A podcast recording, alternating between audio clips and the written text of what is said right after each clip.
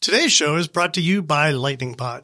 If you have a podcast, you know that it's a lot of work, but Lightning Pod can help. We've been working with their founder, Eric Johnson, for more than a year now, and he's really helped us take the Smart Home Show to the next level. So if you're starting a new podcast or you want to make your existing podcast better, you should get in touch with Eric. Learn more at lightningpod.fm.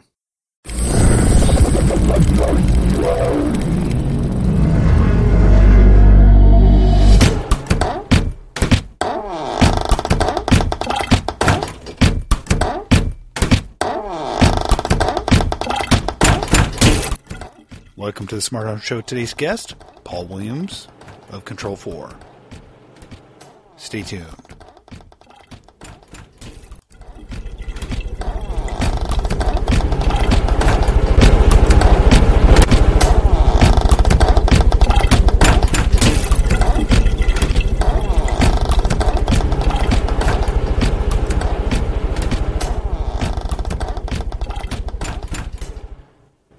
Everyone, welcome to the Smart Home Show. My name is Michael Wolf, and man, it's been a big rumor week for Smart Home. What with Apple's rumored coming out party next week for their Smart Home initiative at Worldwide Developers Conference, we'll see if that happens. Um, as well as Google rumored to be looking at Dropcam, the maker of the Wi-Fi, the hugely popular Wi-Fi camera, as a way to enter and have some sort of offering in, in terms of home security and monitoring yeah, I've, I've, written down a few thoughts on this. I've written a couple posts at Forbes and, and my own blog. You can check that out nextmarket.co. And I'll have more thoughts on on uh, Apple's initiative next week uh, for the podcast. I'll probably do some special co- podcasts around the news, so, so, stay tuned for that. Today's guest is Paul Williams of Control 4. For those of you who don't know anything about Control 4, you're probably fairly new to smart home. They've been a fixture uh, in home automation and control for the last decade or so, really kind of uh, entering the market and bringing in new uh, more software centric, more software centric approach to home automation and control uh, about a decade ago, and and really one of the most high profile smart home companies to go public. They went public last year, so uh, they're an interesting company. We talk about their offering, what they're doing, and uh, where they're going. So I hope you enjoyed this conversation. Again, stay tuned for future smart home shows. Uh, you can find the smart home show at technology.fm, or just look for a Smart Home Show on iTunes, Stitcher, or SoundCloud. Thanks for listening, guys, and here's my conversation with Paul Williams from Control 4. Hey, well, I want to welcome Paul Williams, the Vice President of Security and Communication Products at Control 4. Hey, Paul. Hi, Michael. Happy to be here. Yeah, I'm excited to talk to you about Control 4, um, which is a well known name in the world of home automation and smart home. And But I, I'm not sure everyone knows exactly how you would describe yourself. So tell me how you describe Control 4. So that's a that's a that's a good question. It comes up all the time. So uh, we are a home automation solutions provider.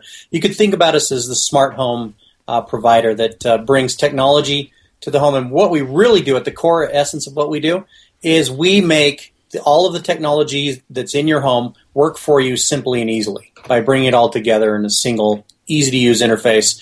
And whether that interface is an on-screen interface uh, on your mobile device or on dedicated touch panels um, the homeowner has access to all of the technology in their home in that fashion. Tell me about those early days. I think you've been with the company for 10 years. Talk about the early days and what was the idea? We uh, had been a uh, private entity for the uh, past uh, 10 years. Um, as you mentioned, I've been with the company for 10 years. When we started off, um, it was a much different environment than we're in today. Um, the home automation had been around had been around at that time for quite a while, but it was really only available to a very very few select individuals. And those individuals had extremely high net worth. We're talking kind of the 1% of the 1% because those are the only people that really could afford to put in home automation. And we came into this with a desire and a goal to bring uh, home automation to a broader uh, clientele, to a broader base of people. And we've done that. Over the last 10 years, we've continued to push the boundaries on where our products are installed and we've made it attainable for for people uh, that have technology. Really, at the end of the day, and what we always say is that you know who are we providing for? Who's our demographic? Our demographic are people who live in homes. Uh, that's the people that we're that we're really going after. Um, along the way, over the last ten years, uh, we've continued to uh, refine and update and improve what we have. Um, we have built a, a thriving ecosystem of other manufacturers who make their products uh, compatible with Control 4, um, who, who integrate with their pad, their products with Control 4 to really offer this really broad solution to homeowners of the capabilities of what that technology can do for them and with them in their homes. When you talk about those earlier days, you know, before you guys had a solution, you, you talk about folks like AMX and others, and those higher price points. Talk about where you guys come in because I, I, see Control Four as, as coming in in that mid market. Uh, you know, certainly in the kind of the the you know three to ten thousand dollar price points. It was would that be an accurate description? That's that's very accurate actually. So our average our average uh, installation is between uh, forty five hundred and six thousand dollars of installation, um, and so that's that's significantly lower than it was when we first came into the market, where you'd you'd find these uh, systems that were extremely expensive. Um, we have systems that starting out if you were just looking to automate a single uh, media room or a home theater, and you wanted to automate all of the products that you have in there, the receivers, the Blu-ray player, the KSAT box, uh, to be able to have that automated along with the television and use a single remote control. Uh, we can do that for for literally under fifteen hundred dollars, and so we can start are really small but then grow. Um, and we have a lot of single room systems that are out there in the world today. And then we have a, a lot of many, many, many square foot homes uh, that are that are out there today. You know, we have in, in Ireland we have a, a home that I, I think last count it was like 130 rooms or something like that. So we can we can really stretch across that whole uh, spectrum of either simple single room control all the way up to uh, full home control and massive home control. When I remember talking to Control Four, you know, a decade ago, and talking to one of your founders, Eric, um, I remember the the pitch largely being about the software you guys have, and so, but you guys have developed quite a broad set of your own hardware. So talk about you know those the early idea around the software you developed, and then how you guys eventually developed quite a bit of your own hardware. Yeah, I'll, I'll be happy to talk to you a little bit about that. So we at the core we we would consider ourselves. Uh, and really, what we want to be is the operating system for the connected home. Uh, we want to be able to bring all that technology together, and whether it's it's products that we've created ourselves or whether they're third party products. And along the way, and we have, as you mentioned, a very full solution of hardware products. We have our own full lighting solution uh, that's automated lighting control that's very elegant and great. Uh, we have full audio video distribution, uh, both video and audio distribution throughout the home, along with uh, touch panels and remote controls and all the accessories that you would need to, to make that all work uh, correctly. But we also then work with third parties, and we bring those third parties in. Uh, you know, for example, in lighting control, uh, we have our, as I mentioned, our own elegant lighting control, but we also integrate very seamlessly with Lutron and with LiteTouch and with Vantage and we give the homeowners really a, an option for what they want in their home. And for some people, they really want the Lutron lighting, and that's fine. Uh, we can we can accommodate that. And at the end of the day, we're happy to be that operating system for that connected home. I know that Martin was talking to my friend over at uh, CE Pro, Julie Jacobson, about the growth of third party hardware. And I think they referred specifically to the Nest thermostat and how you guys were the first to really integrate from a third party smart home platform perspective. And I think Martin kind of, uh, I don't know, part, maybe partly tongue in cheek, but he said, you know, we may not ever want to make a thermostat again. So talk about, because we are in a different world now, right? There's a lot of great devices being brought to market that you guys can integrate from a third party perspective, much different than 10 years ago when you guys started. I mean, has your, has your stance on hardware or will your stance on hardware change over time where you may want to just integrate best of, best of class? absolutely. Um, you know, as as you mentioned, you know, ten years ago was a much different world. In order to automate some of these products, we had to build the products that would allow them to be automated. Now, in the with the Internet of Things, literally everything that you could in your life is automated or has the capability to be automated, and that's changed our the way that we look at the world. Um, we uh, continue once again to build build this ecosystem and our partnerships so that you know if there's a best in class thermostat or a best in class um, XYZ device that we can integrate it. And we may decide not to build our own product in that case because there what's out there is, is fantastic and works well and seamlessly within our system. And it's as we look at those at technologies that come up, we always have this decision of make, buy, or or uh, refer. Right? We have to decide: is it just something we refer to a specific thermostat or to a uh, a alarm system or a lighting control device, uh, rather than make, build it ourselves? Because you know, at the at the end of the day, there's there's companies that are built up that have set subject matter expertise around these technologies, and you know, for us to be able to accomplish and to look at each and every one of those technologies and incorporate it in the company. It's it's not logical, first of all, and, and secondly, it's a lot of bandwidth that we could spend doing other things to about making this platform more robust, and that's what we've continued to do.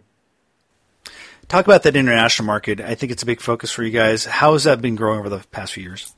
So it's growing well. Um, you know, one of the things that we've we've devoted a lot of resource to over the last couple of years is really growing that market. Um, especially as you look at some of these interesting uh, economies like China and like India, where these emerging co- uh, economies are developing. Uh, there's a real need and want for uh, technology, and not only that, but they're not they're not technology adverse at all. Um, they're very technology savvy and want technology. And uh, as we're starting to see this this uh, growing middle and upper middle class uh, there's certainly been a drive and uh, a want and desire for the products and solutions that we offer. And so we're seeing some significant growth in those areas of the world. Do you have to adjust the product set? Do you have to adjust pricing as you go into lower income countries or countries where they're, um, you know, may not have as much uh, higher incomes as in the U.S.? Not too much. We don't do a lot of a lot of price adjustment. Uh, there, there's some to take care of uh, you know duties and taxes and all the other stuff that goes along with uh, getting products from here to there. But for the most part, they're fairly on par with with where they are in the rest of the world. Um, what we find we need to do is that we've really had to spend extra time to uh, develop even further our ecosystem with our partners because there are products that are being used in those countries that we just would never see here in the United States or see in, in other areas of the world. And so we're, we're spending a lot of uh, cycles making sure that we're getting the product sets right, that we have the right drivers and connectivity to the devices that uh, homeowners are using in those parts of the world. Can you give some examples of what maybe a, a device category, or a certain type of use in a different market that you don't see in the U.S.? Yeah, I, I, would say they're just device types. They're not necessarily new types of devices. They're just device types, different types of, especially when we start talking about uh, lighting control. Um, and uh, if you go into into Europe, for example, it's very very common for them to be controlled over KNX. And KNX is a communications uh, specification for not just lighting control, but it's HVAC and a lot of other things. It's been around for quite a while, but it's really only taken off in the in Europe, and we see it somewhat in Australia as well but not so much in the United States, but in in in the uh, EMEA area of the world, Europe, Middle East, and Africa, um, it's very prevalent. So we've had to really make sure that we have uh, good connectivity to KNX and the KNX uh, architecture for us to be able to communicate to those devices. That's just that's just one example. As we move into into China, it's uh, different types of cameras and uh, camera manufacturers, and so there's device drivers that we need to create for dri- for cameras we've never seen before. Um, so our group over there is uh, always doing those those types of things, along with uh, sensors, um, you know, motion sensors and contact switches and those types of things, uh, to make sure that they uh, work correctly in the Control Four environment. So, I know there's a lot of software developers, or at least folks who do do work with the Control Four Control Four platform in the channel. How do you guys uh, feed and, and help those guys to to create to work around your platform? Can you talk about that? Yeah, you bet. So we have a, as as I mentioned, we have this partner program. We also have a very a very excellent developer program, and uh, as you mentioned, we have a good set of, of developers that are out in the world, in fact, scattered across the world, uh, that do a great uh, bit of business themselves. They allow, they're selling their drivers and their uh, their uh, products uh, to the to our dealers and to the customers. And what we've done is we we incorporate them. They bring them in. We bring them in early in the process if we're making any changes to any software. Uh, they're brought in fairly early, just right after the alpha stage. Uh, so they're cut in early on what we're doing and where we're going. Uh, we talk to them very frequently about the direction um, and uh, even some of our future roadmaps, so that they're prepared, so that we never leave. What we don't want to do is ever have this this uh, problem where we would release a, a, release of software and we've suddenly broken all of the things they've been working on uh, independently. That would be very bad because uh, at this point there's a lot of customers that are dependent on those uh, drivers and the connectivity that those uh, developers have made. And so uh, we bring them in. We bring them in early. We talk to them often. And they're they're very much part of our, our ecosystem. Now that also goes into us giving them suggestions. Uh, we know there are there are demands for certain technologies, certain connectivity, certain products, and we know looking at our development schedule, we're just not going to get to them. They wouldn't be prioritized high enough for us to be able to work on them. And we'll feed those to those developers. We'll say, you know what, we've got this opportunity. We've had number number of customers have contacted us about you know this specific type of uh, driver or this specific type of connectivity or even this specific type of control and uh, we are not going to be able to get to it. Is that something you guys would like to take on? And we for, we feed some of those projects to those to those uh, developers. Talk about a little bit where you guys fit in the broader landscape. I mean, I know that um, we talked a little bit about the high end, but there's a very active and interesting uh, DIY space, and there's also um, what's been a, a, pretty active area as well in the managed smart home space. As you've seen guys um, writing on things like iControl, uh, Comcast, and there's others coming to the market. So, talk about the lower the guys below you in terms of pricing. Where do you how do you guys see, see those guys competing with those guys? Do you see yourself ultimately maybe having to adjust to them? So it's it's interesting. Uh, we don't typically come up against them much uh, much in projects. There, I, it, we do occasionally, but for the most part, we kind of play in different play in play boxes or sandboxes. Uh, as you mentioned, they're kind of in that lower end, and then in uh, even into some of the DIY products like the uh, SmartThings and uh, and Revolv. They're in, in kind of that category. And then you've got the service providers who are out there: AT and T, Digital Life. You've got Vivint. You've got Comcast, as you mentioned, and uh, they're out there um, selling this this these packages. We we would uh, argue that that's control, not automation, and there is a subtle difference between those two things. Uh, we don't see the, us coming up too often against those uh, against either of those competitors in those different those two different spaces. However, we are always watching them. Um, we we are excited about what they're doing, and we're excited uh, for several ways. One, what they have really done, especially with some of the uh, the uh, service service providers who have who have large marketing pockets, um, who've dumped lots of marketing into the uh, into the onto the airwaves and into print. And what they've really done is leveled the awareness and consumer awareness has gone up dramatically since they started these kind of nationwide ad campaigns about what automation might be. And what we're finding is that for some homeowners, that's what they're what they're selling and what they're what they're offering is fantastic. It's going to work for them. It controls everything that they wanted, and it gives them everything that they would they would hope to get out of out of a control system. But what we have been finding, and this is the interesting thing, is that there are consumers that look at that then find out, do the research, find about what the real offering is and what it's really going to be able to offer to their lives, and decide it's not enough. It's not going to give them the level of control they would like to have. They were first of all made aware by that that uh, advertiser, by that service provider, but now they want the full experience and that's led them to Control Four because we absolutely can provide that at a at a really uh, great price and uh, and a fantastic solution. And so, what it's meant to us is that we've seen an increase in business since these these guys have been out there. Uh, from them out pumping the street and getting people excited about the technology. Now, at the same time, we're watching that market very closely uh, to to see if, if, if do we want to continue to move down? Is it is it something that will that that makes sense for us? And we're watching that. That's something we'll continue to uh, look and and act as accordingly as we see fit. You said there's a difference between automation and control. You, you said they're largely control Talk about that difference in your mind.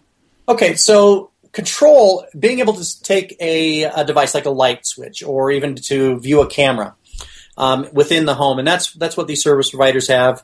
Um, being able to control that through my mobile app is is really cool, but that's control. What automation does for you is automation does exactly that. It does things without you having to have any input.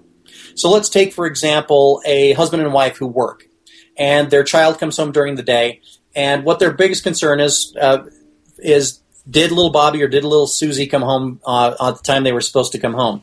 Well, we can have that whole thing automated. So from the point that where little Bobby enters his code into the automated door lock, we sense his code, we know that it's his code, and the system's keeping track of this.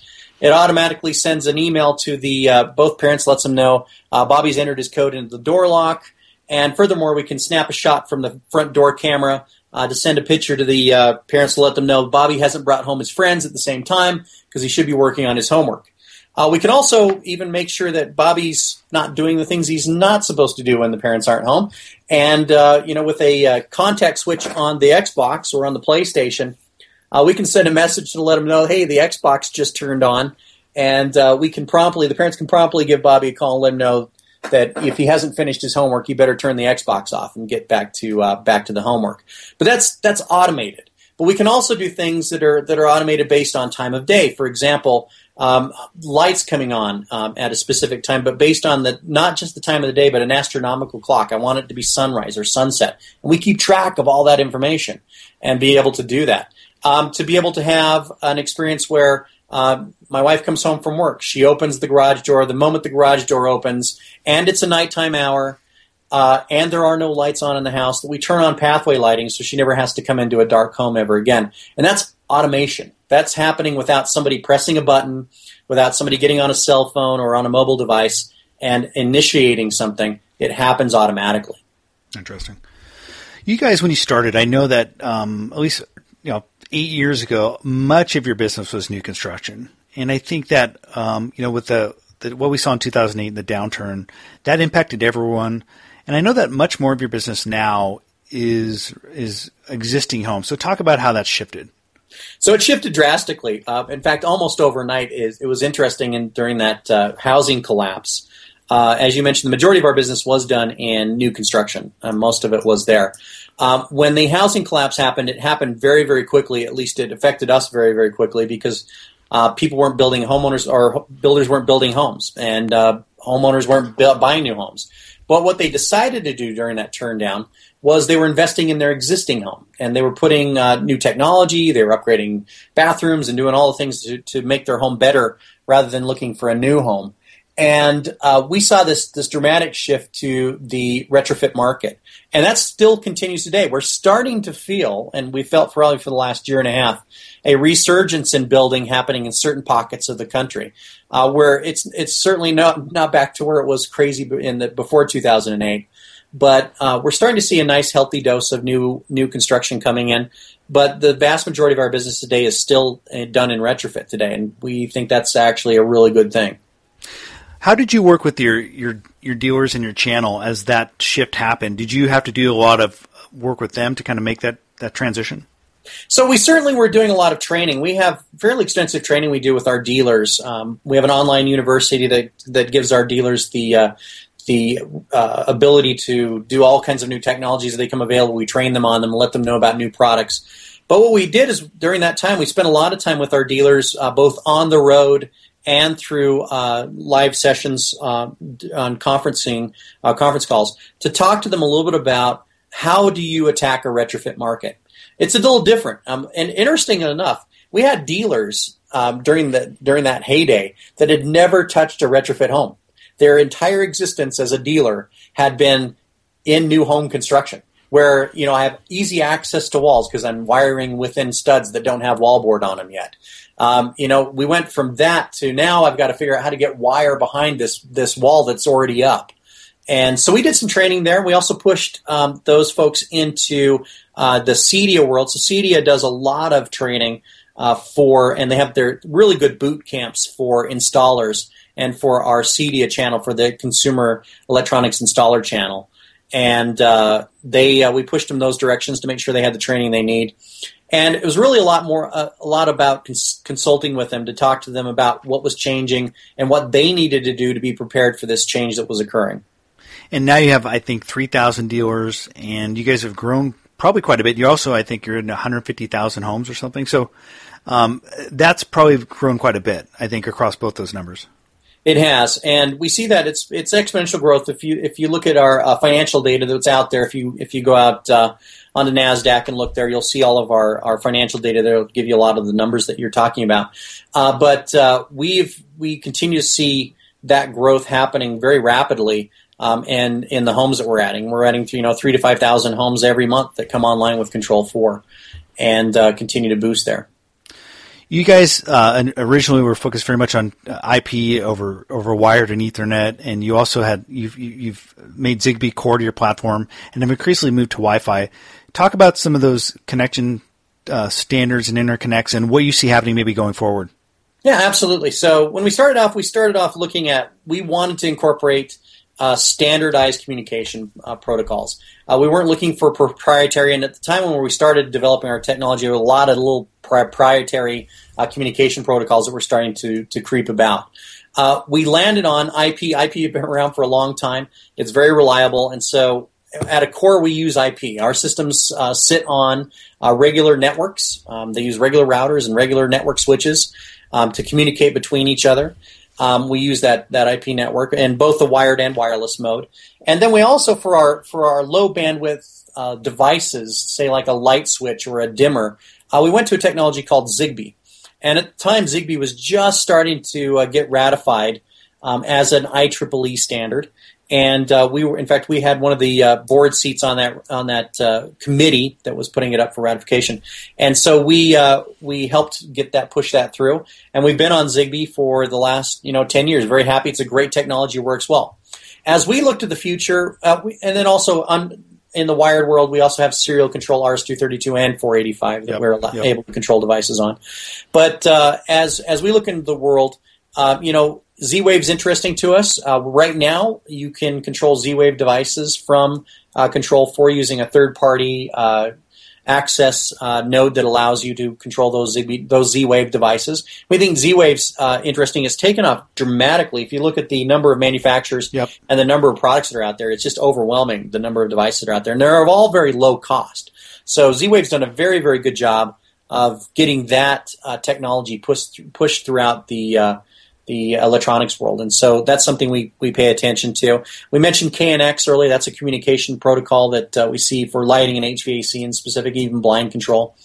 Um, and, you know, and as we get into commercial space, we still, we still see a lot of BACnet. Uh, interestingly enough, that's still being utilized, and we do a healthy dose of business in the commercial world. Um, it's typically in in uh, what we consider light commercial, uh, which would be uh, professional offices like doctors and lawyers' offices, restaurants and sports bars, and also boardrooms. And uh, we tend to see some of those communication protocols there as well. Are you guys looking at incorporating things like Bluetooth Smart, for example, which seems to be doing well in the in the DIY space? Yeah, so we're looking at that technology very closely. It's an interesting one. Um, it's it's one that uh, that has a lot of promise. We're start we're certainly seeing a lot of uh, devices that have that uh, technology built in it now, especially as we went to came back from CES this last year. Uh, or in January, there was there was a lot of devices that were incorporating that technology. So it's something we're looking at very hard. You guys are not only in in homes, but you actually have a hotel business. Talk about that. I think you're in like twenty thousand or something hotel rooms. Yeah, we're in a lot of hotel rooms. We we have uh, 26 hotels around the world and expanding every year. We add uh, four or five more hotels into the into that uh, platform. We're in one of the largest hotels in the world today, which is the Aria Hotel in Las Vegas. Uh, there's 4,004 rooms there. Each one of those rooms has a Control 4 experience. Um, starts with right from the door lock. The door lock is a Zigbee uh, door lock. When you uh, take your RFID card that you received at check-in, you uh, open the uh, you open the door as soon as you unlock the door. It knows it's the first time you checked in. Uh, the room welcomes you. The blinds open up. Uh, the lights slowly turn on. The television turns on, has your name on it, starts playing some music, and and that one little feature right there. Uh, if you go to TripAdvisor, gets so much write up from the the uh, customers and the guests that stay there. Um, it's it's pretty pretty amazing and uh, to see, and it's it's a cool experience. But we control everything within the room with a remote control. We control the lighting, um, and that's in every room. That's the off the shelf room, all the way up to the uh, executive suites and the high roller suites they have um, up at the very top of the hotel. But we also have um, hotels um, throughout the entire world. We have them in London, we have them in uh, China, we've got them in Turkey, and uh, we are continuing to expand worldwide hotels today. All right, Paul. Last question. If you're going to look at the, you've been in the space for a decade. I think you've been with Control Four for ten years.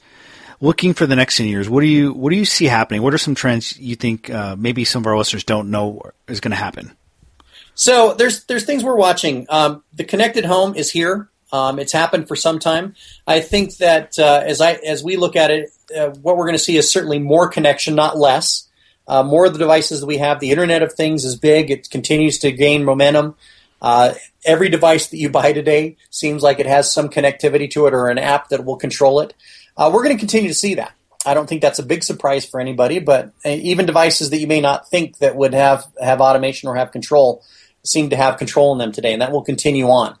Um, we are going to work hard to be that that automation platform. Once again, that that operating system for that connected home that brings all those devices in a in a very simple, easy to use way, without having to have 15 different applications to run the 15 different devices I picked up. Having a single app that allows you to run all of those devices and be able to control it. So that's that's certainly happening. We're also seeing this this uh, uh, convergence of security and automation, and it, and we've seen it through the service providers, but you're going to see that continue to to evolve. Um, security and safety and security. Uh, well, first of all, it's one of the product solutions that I'm responsible for at Control Four's. I'm very passionate about it.